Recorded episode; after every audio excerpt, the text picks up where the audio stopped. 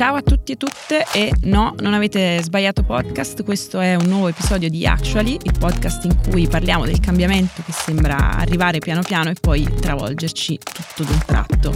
Io sono Luna e per questa volta mi sono intrufolata nel regno dei due ricchi per una puntata speciale, non tanto per la mia presenza ovviamente, eh, quanto per quella della persona che è seduta qui a fianco a me, ovvero Wupke Hoekstra. Spero di aver pronunciato bene questo nome olandese difficilissimo. Eh, sto parlando del commissario europeo per il, il, clima e l'azione, appena tornato dalla COP, la conferenza annuale delle Nazioni Unite sul clima, che eh, fortunatamente catalizza sempre di più l'attenzione ormai anche fuori diciamo, dalla bolla degli addetti ai lavori. Come forse saprete, quest'anno per la prima volta gli stati si sono eh, presi l'impegno di lasciare progressivamente tutte le fonti fossili, eh, una decisione storica che inizia diciamo, a farci intravedere un po' una traiettoria verso il cambiamento. E appunto il commissario europeo si trova qui a Roma per discutere dei risultati della COP28 con eh, rappresentanti nazionali, ambasciatori e ambasciatrici italiane in occasione della conferenza annuale eh, organizzata da, dalla Farnesina. Ultima cosa, prima di iniziare, questa puntata sarà in inglese e spero sia di vostro gradimento. Iniziamo. Hi, I am Luna and uh, nice to meet you. Uh, thanks for being here. As you said on Instagram, uh, a lot has been done, but there's uh, a lot more to do. Exactly. Uh, I know that you're just back from COP, the Conference of the Parties, and uh, the first question I would like uh, to to ask you is: the Europe was among the 120 countries pushing for a final text, uh, which explicitly aimed phase out from fossil fuels, and in the end, a compromise was reached on a different formulation, transitioning away way, can we be satisfied? Uh, we can, but of course, a lot of work is is still to be done. Uh, look, if you look at these, these the, the, the specificities of the wording and of the text, um, uh, it is indeed now transitioning away, which is different language, but for the exact same thing. Mm-hmm. So I do feel this is truly historic in in terms of the breakthrough we managed to accomplish.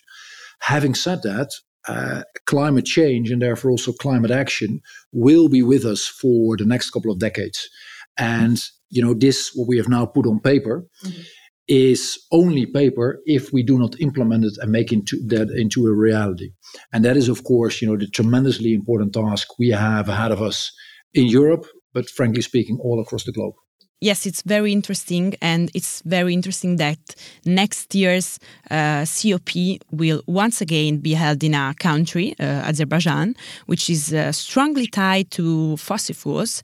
So, does Europe's increased dependence on Azerbaijan gas after uh, Russian supply cuts uh, risk weakening the ambition of European climate action at COP 29? Well, you know, the most important thing is that wherever we are, we have to deliver. And there was a lot of criticism. There was a lot of talk whether Dubai was not or, or, or, would not uh, or would be the right location.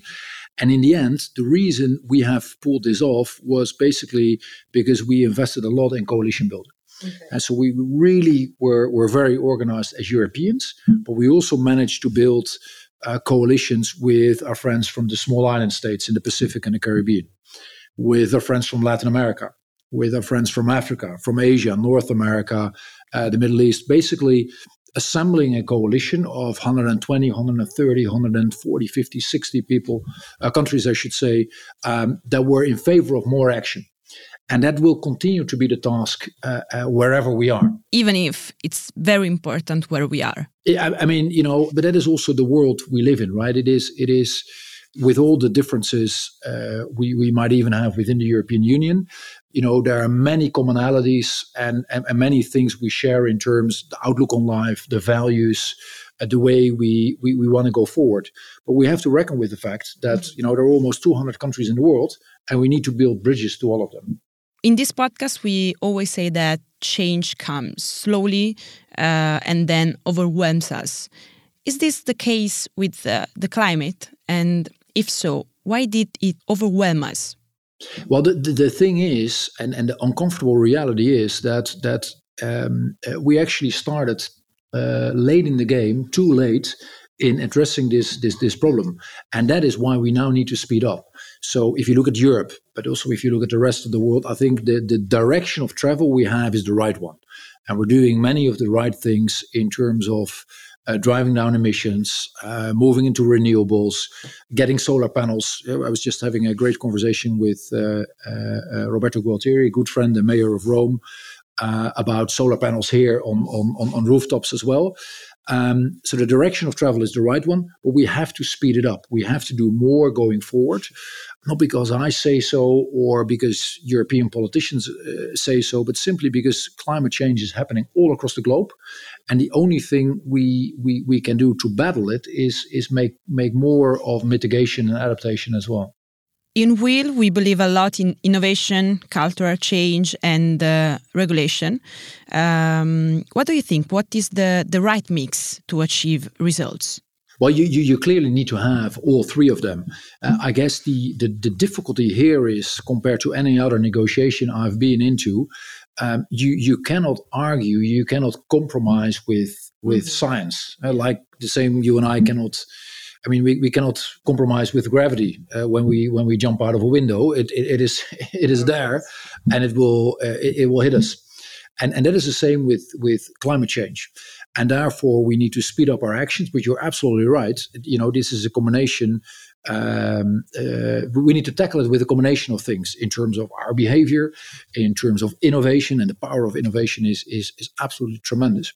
And maybe to your point, that change um, sometimes happens slowly, but then immediately speeds up is something we also recognize from our own lives. When I was studi- studying in Rome in, in, in, in 2000, when I wanted to make an international phone call, I still had to go to a, phone box uh, on the streets, even though I had my first mobile phone here here uh, here in Italy. Uh, and now we all walk around with this thing um, uh, that you know that basically uh, took us by storm. And everyone adopted in a couple of years to a mobile phone. And my kids have no idea what the thing is when I show them a phone of, of, of the 1980s or 90s. I mean, I don't think innovation is the only uh, solution we can we can rely on, but the mobile phone story shows you that uh, we we are very bad at predicting uh, how massive change might be because yeah. of innovation. Okay, let's go with the with the last question, uh, if we have some time. We make time. We are six months away from the end of the European legislature, and um, what's your number one priority as European Commissioner? And uh, what do you think should be the priority for the new Commissioner after after June? And you mean specifically for, for climate action? Yes. Wow, it's it's difficult to to put it in on, on, on just one thing, uh, but but let me let me try to be a bit succinct. One is we do need to make sure we deliver on uh, on, on on climate uh, action internationally. Uh, what, what, what, what you have to understand is that in Europe we do only 7% of emissions, and outside of Europe we do 93% of emissions. And that is not to say that we should do less. I think we still need to speed up ourselves. But if you if you know that climate change is indiscriminate, it tells you that we need to do much more and help much more outside of Europe as well. And therefore, we help with renewables, we help with uh, getting others on the track of carbon markets, which we already have in Europe. And next to that, we also need to deliver within the European Union. Uh, we need to come up with a target for 2040. You know, we already have a an emissions target for 2030, driving down our emissions by about 55% by 2030, but also uh, speeding up renewables, uh, making sure we make a transition to uh, electric cars. Uh, getting more solar on, on rooftops. All these things, you know, are uh, are there to be had if we make the right policy choices. So that is what I'll be working on. And um, of course, you know, this will not be over. Uh, climate action will stay with us for at least the next couple of decades. We are, we are late at the party, you know, we, we came late, uh, but we do have the ability to uh, to make the necessary change happen. and particularly for the for the viewers or the listeners, I should say, of your podcast, which I understood are you know somewhere between 18 and, and, and 30, 35. This is about one of the big things we we, we need to accomplish in um, for for this generation, basically. Because if you zoom out and you look at the, the large problems we are facing, it is the geopolitics and all the, the security challenges we see with the horrible war the Russians are waging, but also the tensions all across the globe. Uh, it is it is climate action and battling climate change, and it is how AI, artificial intelligence, will change the world we live in to an extent I cannot comprehend, but which will be very important for particularly the young generation. Thanks for the chat, it was um, truly inspiring e grazie a tutti per aver ascoltato questa puntata un po' speciale di Actually. Ci sentiamo la prossima volta. Non so dove, ma ci sentiamo. Ciao!